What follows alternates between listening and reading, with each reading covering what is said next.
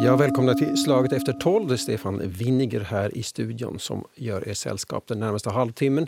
Vi ska tala alltså om Ryssland idag. Eh, ännu en sändning här som vi anledning av Ukraina-kriget här. Vi har ju i Slaget efter tolv bara pratat om olika aspekter på det här i två veckor. Och vi har hört nu många gånger att i Ryssland råder det en hel likriktning av information. Staten har kontrollerat alla medierna. Det är ett budskap som går ut. Det får inte nämnas ordet krig och så vidare. och så vidare. Nå, tror nu människorna i Ryssland på detta som sägs i de offentliga myndigheterna och vad tror de egentligen och märker de av sanktioner och kriget i stort? Hur går samtalet till där? Det ska vi diskutera här i Slaget efter tolv idag. Och med oss är vår medarbetare i Sankt Petersburg, Anders Mård. Välkommen till Slaget efter tolv. Uh, tack ska du ha, Stefan. Anders, du befinner dig för tillfället just nu här i Finland men alltså du, du bor och lever sedan många år tillbaka med din familj i Sankt Petersburg. Eh, här i studion finns också Tanja Ljungqvist som är uppväxt i Ryssland, född och uppväxt eh, och sedan länge dock bor i Finland här. Och du har tät kontakt med, med vänner och bekanta och släktingar i Ryssland så att du, du får också dagliga uppdateringar här om hur, hur, hur man lever där och vad man tror och ser. Eh, Får jag börja med dig, Anders Mård, här. Alltså du, eh, det här du som har ett, ett vardagsliv i Ryssland just nu här och, din familj studerar och arbetar och vad ni nu gör varje dag här, har vänner och går på, på butiken. Vad, hur, hur, hur märks den här konflikten i, i, i det här vardagsperspektivet? Uh, no, den här, eh, det här kriget har eh, um, alltså så förstört och krossat eh, de flestas vardagsliv, eh, även vår familj. men jag skulle säga att nu, den här första etappen, så, så, det där, så ska jag kanske lyfta fram den här mentala biten egentligen. Att alla vänner och bekanta som vi känner uh, har mått och mår oerhört illa, dåligt, uh, sen det här kriget bröt ut. Uh, den här praktiska biten med att uh, gå till butiken, uh, gå till, um, till studierna och så här, det rullar på tämligen, tämligen väl uh, fortfarande. Det är klart att uh, när rubeln kraschade över en natt så uh, det är klart att det ledde till att folk uh, rusade i banken och lyfte pengar och uh, det här. Men uh, de här uh, sanktionerna och den här effekterna av kriget har ännu inte riktigt uh, märkts i, i, i vardagen ännu, men eh, det kommer ju. Mm. När du sa att det har krossat det här, det liv som ni har varit vana vid, hur, hur alltså på vilket sätt menar du då? Uh, no, därför att uh, det går ju inte längre att uh, lita på den ryska staten. Eh, man har ingen aning om vart den här staten nu är på väg. Eh, alltså åtminstone vår familj, eh, eftersom jag är journalist och har jobbat i Ryssland de senaste 20 åren, så har haft en kritisk syn på, på Putins regim och det där. Men till och med jag förväntade mig trodde inte på en invasion av uh, Ukraina. Uh, så att uh, det, här, det här kriget helt enkelt har tvingat alla att nu om någonsin vakna upp och på riktigt fundera över sin, sin vardag och hur den kommer att fungera i framtiden eller inte fungera. Eh, och det stora problemet här är att ingen vet vad som kommer att, att hända. Det är ett, fullt, det är, det är ett sådant kaos uh, i Ryssland just nu. Det kanske inte syns ännu på gator och torg, men det syns i sättet som uh, uh, människor mår illa och uh, pratar med varandra. Och det finns en stor, stor uh, oro, osäkerhetskänsla och uh, många är också helt i, i, i, i panik. Mm. Tanja Ljungqvist, du som har rysk bakgrund, bor här med tät kontakt. Vad, hur, hur ser, vilken bild får du av dina, dina uppdateringar som du får från vänner? Var i Ekaterinburg som du har vänner? Ja, det är så att jag har, jag har vänner lite från olika delar av landet. Och det vill säga att det är olika uppfattningar mm. om mhm. det. Men om jag tar de de, den andra gruppen. För den första gruppen som, som Anders har berättat är, stämmer precis med mina vänner som bor i Sankt Petersburg. Men ehm, med mina vänner som bor, till exempel min barndomsväninna som bor i Ekaterinburg, så hennes syn på det hela är annorlunda. Och hennes, ehm, kanske den där psykiska äh, hälsan är inte ännu rubbad eftersom att man tror att Ryssland på ett så kallat eh, befriande uppdrag. Att man tror där att Ryssland är där för att rädda sina egna, sina egna eh, medborgare och, och, och ännu inte har fått känna av den här samvetet, vad det egentligen beror på. Och det handlar förstås om att vilken information och vad man tror att det har kriget överhuvudtaget handlar om. Så det finns en stor del utanför, bakom, eller ska vi säga, bakom moralberg så finns det nog eh, en stor del av människorna som, som kanske tänker annorlunda och inte ännu har fått för sig den där sanningen. De har inte fått ännu känna av eftersom jag tror att desto längre in i landet du går så desto mindre känns det här kriget, desto mindre eh, det känns i ens vardag fast nog eh, priserna har stigit tre gånger, också i Jekaterinburg. till exempel. Så det känns. Och småningom tror jag när det börjar på något sätt, jag vet inte på vilket eftersom att oberoende medier inte kan ju mera öppna upp de där ögonen för människorna. Men det kommer på något sätt kännas. Och dessvärre kan det kännas också att, att egna söner kommer kommer hem skadade eller inte kommer hem så på det sättet så river det ju upp också de människorna som idag tänker att uppdraget som Ryssland gör är någonting helt annat än det är. Mm. Och den här skillnaden, du sa att, att dina vänner i Sankt Petersburg de, de, de lever i samma verklighetsuppfattning som Anders Mård berättade om här, alltså det vill säga en väldigt kritisk och förkrossad egentligen. Men, och, och skillnad, är det alltså medierna, den här eh, officiella nyhetspolicyn som helt enkelt fungerar ju längre bort man, österut man kommer i Ryssland? Att, att... På, på något sätt kan man säga att eh, det är demografiskt, ja. Man är kanske mera... Eh, fast att alla i Ryssland har ju haft möjlighet senaste 30 år att åka utomlands och, och bekanta sig med demokrati, bekanta sig med samhället som är uppbyggda på ett annat sätt. Men ändå på något sätt så är Sankt Petersburg kanske mest liberala och Moskva förstås liberala staden där det finns människor som, är, som driver eget verksam, äh, näringsverksamhet som samarbetar över gränserna. Så det är där det känns, medan man har en annan världssyn nog. Mm. Och så finns det förstås andra miljonstäder som i min hemstad, säkert i Novosibirsk, där man också samarbetar. Men det är ändå så pass lite att det är inte är förankrat, så att säga i, i, i den stora allmänheten. De här liksom annorlunda synen på, mm. på, på demokrati eller på, på, på samhällsuppbyggnad.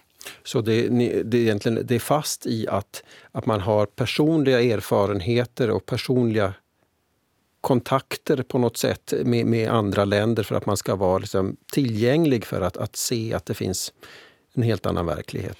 No, jag tänker på min väninna i, i, i just i Ekaterinburg som har varit två gånger i sitt liv utanför Ryssland. Och Två gånger. Och hon är 50. Och, och jag ser hur, liksom, hur det skiljer sig, min och hennes syn på, på väldigt mycket. Och, och nu kan jag tänka mig att, att uh, om man inte besöka eller ha kontakt med något annat än sitt eget, liksom sin egen omgivning där man lever i en bubbla mm. så är det nog jättesvårt, tror jag, att, att, att få sig liksom andra insikter än så. Anders Mård, varsågod. Uh, oh, nej, jag kommer att tänka på uh, det här med att, uh, att den här Finlandsbilden i uh, nordvästra Ryssland så eh, Finlands utrikesministerium gjorde ju en, en, stor undersökning här, vad var det, för ett år sedan eller någonting, uh, som bara bekräftar den här uh, bilden som också jag har, att, att, där, att, uh, att ryssarna som bor i nordvästra Ryssland så har en otroligt positiv Finlandsbild. Och det, där, det är också något som jag också har upplevt i Sankt Petersburg, det har alltid varit hemskt lätt att, eh, att vara finländare i Sankt Petersburg eftersom eh, folk har en positiv eh, bild av av, av, av vårt land. Och vad beror det på? Jo, det beror på att så gott som alla i ryska medborgare i nordvästra Ryssland hade då ett turistvisum till Finland och kunde åka över gränsen Eh, och besöka vårt land och såg eh, med egna ögon hur vårt samhälle eh, fungerar. Trots att, att kanske bara jo, det var en turistresa, man åkte över till, till Vilmarstranda och köpte vad man köpte. Men äh, det betydde hemskt mycket. Och det, där, och det här också förstås äh, äh, det där um, gjorde det liksom bra för oss också att, att folk liksom på riktigt såg hur, hur vi har det här och det påverkar liksom ryssarnas, liksom i, i nordvästra Ryssland, deras, deras inställning till, till det där, um, till, till vårt land. Uh, men uh, det som, det som jag uh, tycker ändå liksom är viktigt att lyfta fram nu när vi pratar om det här är den här uh, propagandan som har pågått i Ryssland ända sedan uh, Ryssland annekterade Krim 2014. Att, uh, det, är nog, alltså det är nog hemskt få människor i Finland som, har, som förstår eh, vad den propagandan, hur den ser ut, hur den fungerar av den enkla orsaken att, att det är så hemskt få människor i Finland som, som, som kan ryska. Uh, men jag har försökt förklara det här också för, för, för mina vänner och bekanta här, här i Finland, så det, det, det, det, är liksom, det, bara det går inte hem. Och, eh, för att man måste förstå att den här propagandan, som, den här statliga propagandan som finns på uh, den här statliga TVn, radion också, uh, så den är, uh, den, har varit, den är så oerhört skicklig och eh, aggressiv. Och eh, um, den, den påverkar och övertygar människor på ett oerhört effektivt sätt. Eh, alltså de människor som, som det där uh, fortfarande uh, lyssnar och tar emot den här informationen. Och där finns det nog en skillnad mellan, mellan det där stad och landsbygd och uh, en, en åldersskillnad. Att vad jag har förstått också av de här opinionsundersökningarna som har gjorts tidigare så, det där, så, så gränsen går ungefär vid, vid 45 års ålder. Att mm. de som är äldre och det där bor, bor kanske... Men nej, de som är äldre så, så det där har, en, har en benägenhet att uh, lättare ta till sig och acceptera den retorik som, som finns uh, i de statliga, uh, i de statliga uh, medierna. Mm. Och, det där. och den, den, den påverkar verkligen på, på, på djupet. Det var en, en, en god bekant som, som berättade att uh, han, han så en gång lyssnade på den här, en av de här mest skickliga uh, retorikerna på, på, på rysk TV. Så när han bara pratade några minuter om någonting så det gick så direkt in i det där, både i i hjärta och hjärna och det är så övertygande. Kan du, för oss som inte förstår ryska, ska du säga, liksom, ge en bild av vad, vad, hur det där, vad är det budskapet där i den där propagandan? Mm, alltså det är, äh, där finns många olika budskap, men det har ju lite ändrat också under årens lopp. Men äh, det handlar ju om att, att det där Eh, eh, och det handlar om att uh, när det gäller liksom relationen till, till väst och Europa så, det där, så har man ju alltid uh, lyft fram då, enbart negativa händelser från, från Europa och kritisera Europa på alla möjliga sätt med ett mycket aggressivt retoriskt språk. förstås har man gått in för att bygga upp hotbilder när det gäller USA och NATO under de senaste åren med, med, med en mycket skicklig retorik Uh, som, uh, som det där på ett sätt, uh, nu vet jag inte exakt, jag, jag, har inte, jag var aldrig i Sovjetunionen, men många andra säger att det påminner om den sovjetiska retoriken mm. på ett sätt, men jag är nästan helt övertygad om att den här, den här, eh, eh, den här eh, retoriken som nu är där, den är så mycket aggressivare än den sovjetiska tror jag någonsin var. Mm. Nåja, jag har ju ändå fått uppleva den där sovjetiska retoriken av, av och jag tror att det som driver, det, det är liksom det som du frågade, vad är det som ligger eh, som grund för det här? Så tror jag nog att, att man eh, dels så odlar man, fortsätter odla denna fosterländsk känsla. Det, det är liksom grunden.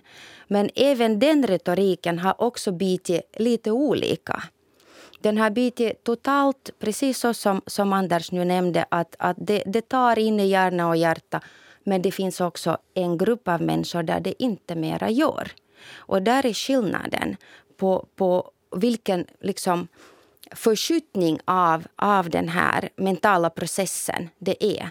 Att det fortfarande är många miljoner som, som går med och känner det den där fosterländska känslan och vill bevara det och vill, vill försvara det. Men så finns det också de som ifrågasätter att är det det här?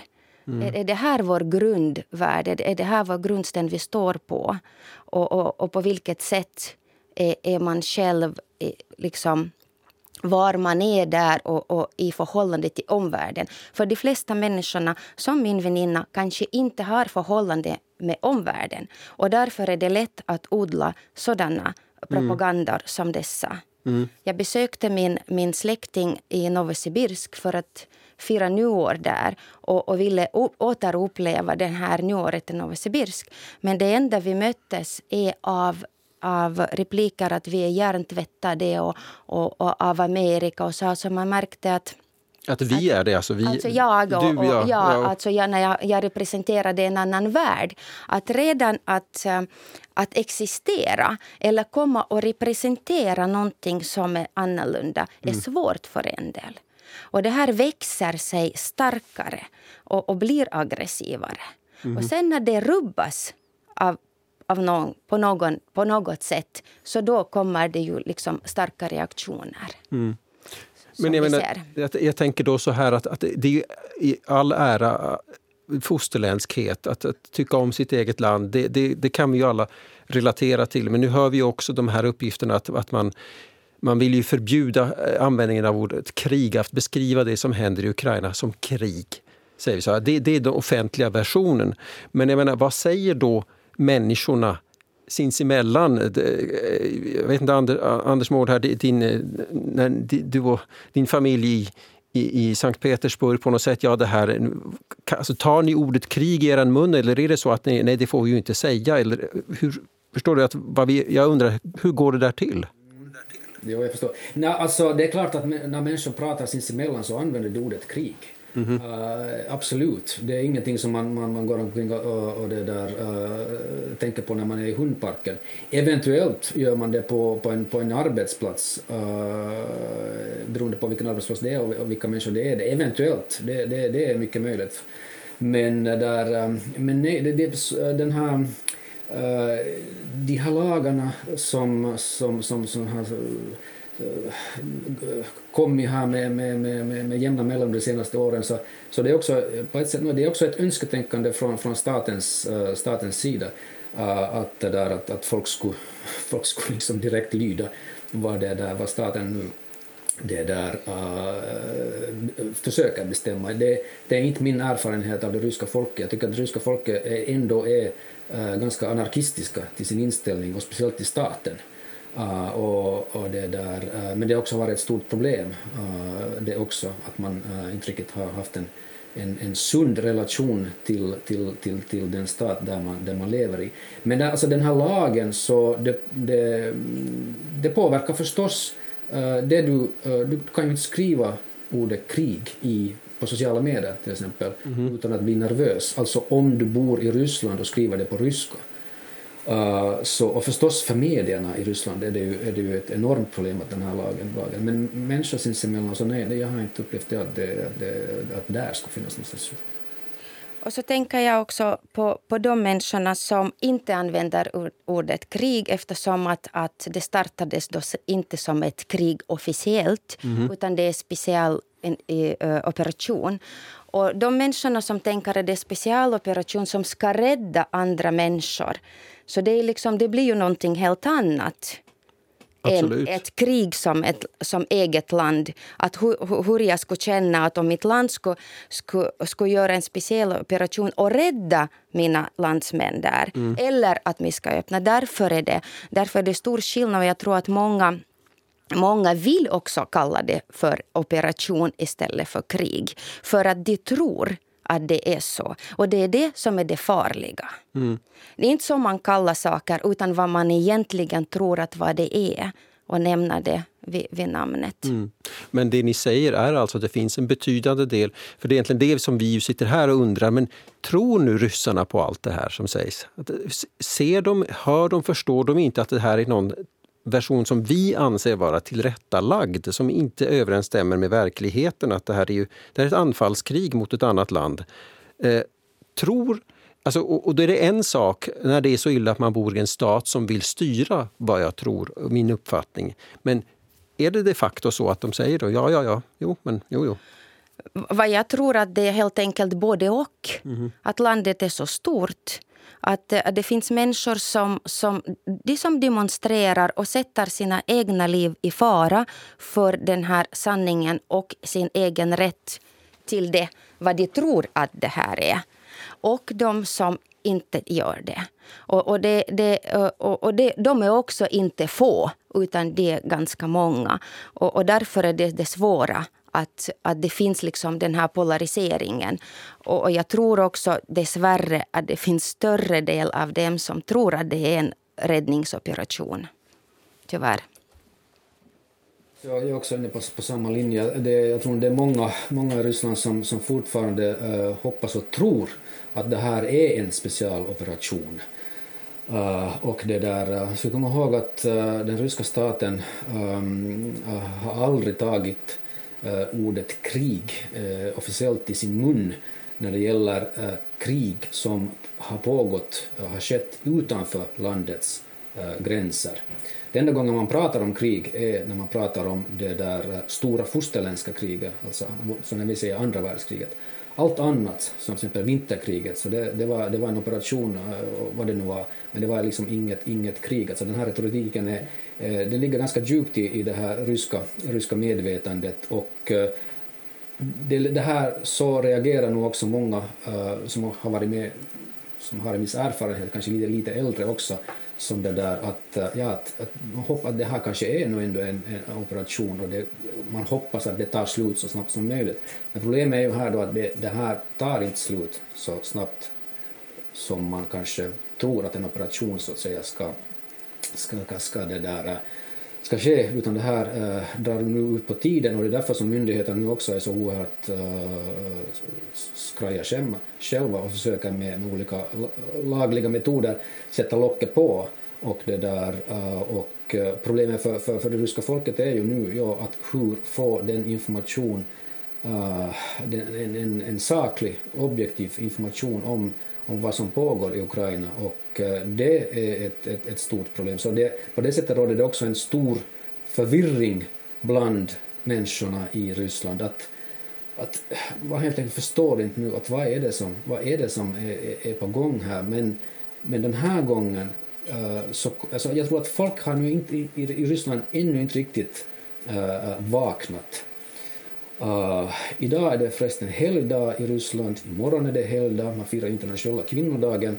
Folk har ledigt. Folk kommer nu att sitta och prata med sina nära och, och, och kära och det där, prata igenom de här sakerna. Och det, det tycker jag är jätteviktigt nu också, för det, att, nu, att äntligen folk har börjat prata politik i Ryssland. För det är någonting som jag har saknat under alla mina 20 år och inte riktigt aldrig förstått. Jag på ett sätt har jag nog förstått det, men, men man, man har aldrig liksom velat prata politik, och samhällsutveckling, det är, liksom, det är något som sker där borta. Men nu, det, nu pratar alla Mm. Och det, där, det åtminstone är, är det där uh, positivt. Vart det leder, vem vet?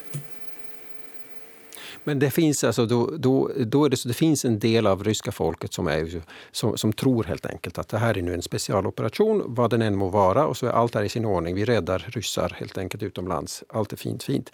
Men då finns det då den här andra delen som, som inte tror eller är tveksamma. Men vilka, nu när, när de sista oberoende medierna stängs och har stängts, eh, journalister som försöker rapportera objektivt hotas av långa fängelsestraff och så vidare. Alltså, vilka, var kom, finns det, vilken roll spelar sociala medier här som att tillhandahålla en annan bild? menar, eller går det idag så att säga, för en ryss som, som talar ett språk som skrivs med våra bokstäver på engelska eller vad, vad som helst. Och så att, att söka upp information på, på internet eller, och får den det och hur sprids den? Och det här mun till mun rapporteringen, hur fungerar den? Om, om, om jag nu tar vid här vad jag tror, jag tror att Anders ska kanske lite mera ingående med, med journalistiken, men jag tänker så att dag för dag så mm. eh, skränks nu det här. Det stängs och det stängs. Så allt vad man hinner nu titta. Och, och, Facebook, jag vet inte om det redan är stängt, men det är på väg att stängas. Så det blir svårare och svårare. Och, och det betyder att, att, eh, att vetskapen om saker och ting också blir annorlunda.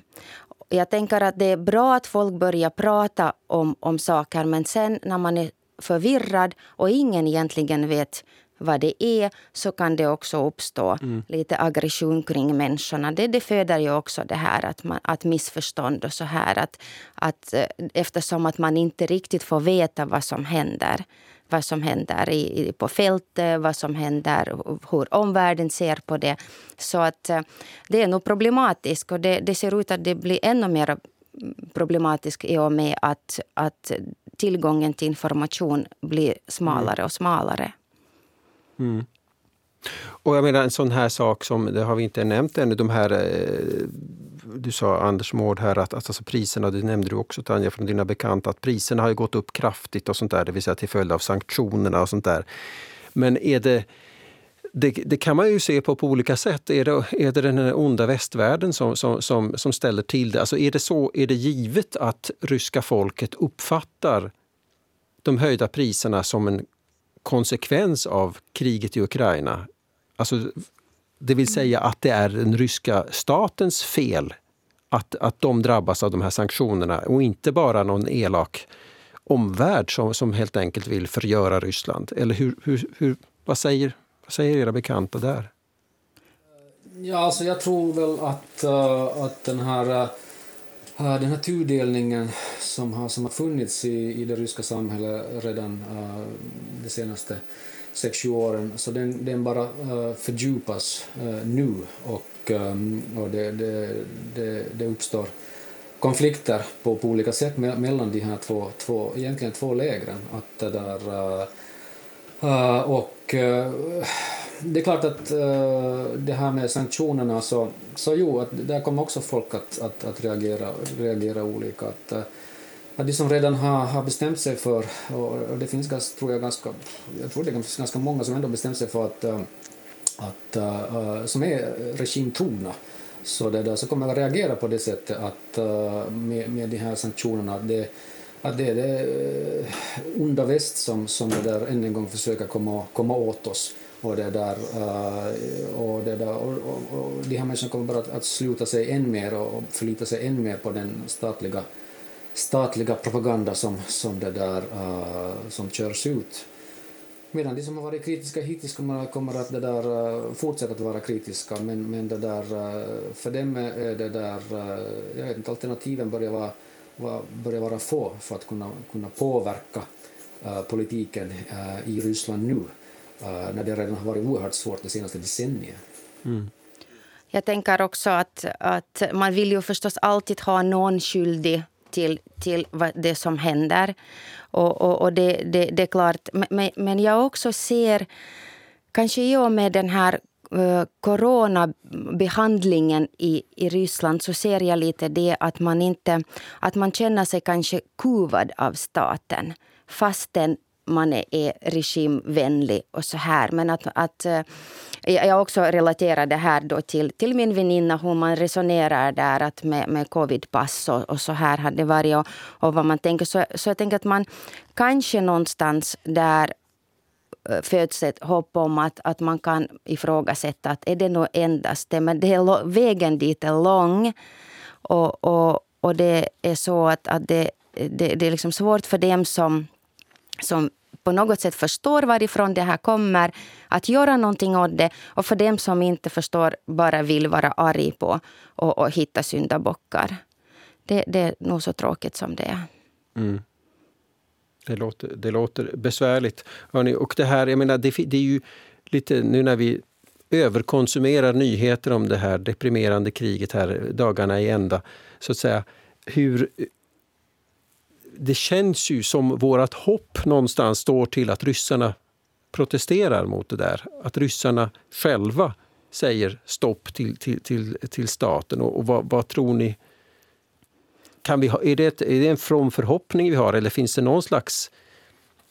Kan det materialisera sig, bli någonting av det? Men det gör det ju redan nu, en del. Mm. Det men, gör men det ju. kommer de att kunna påverka staten? Det är jättesvårt svårt att säga. Jag tror att de är för få. Eftersom att, att andra miljonstäder låter bli mm. att demonstrera så blir det liksom lätt för regimen att att så att säga kuva det här, de här demonstrationerna. Så, men att det behövs större uppslutning mot det här. Men så länge en del av, av, av människor stora delar av människor inte förstår vad det här är och tror att syftet är något helt annat mm. så kan de inte gå och försvara det här.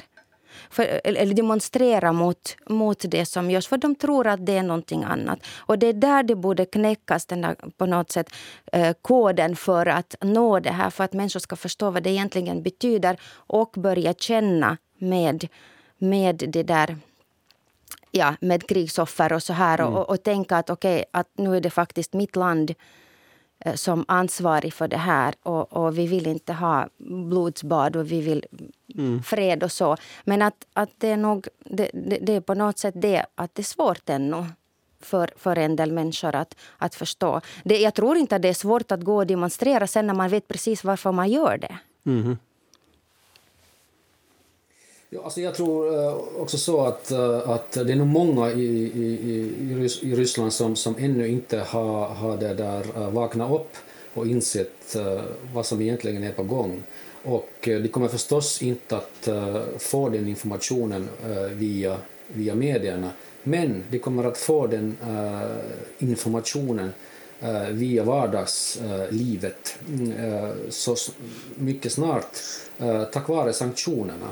Och, det där, och då uh, kommer folk att uh, reagera, reagera olika förstås, men, uh, men jag är nog på sätt och vis nog övertygad om att, att när, när, när den här politiken som nu förs påverk, kommer att påverka folks vardag riktigt ordentligt som det har aldrig gjort de senaste 30 åren så kommer det också att leda, leda, leda tror jag, till, till någonting bättre.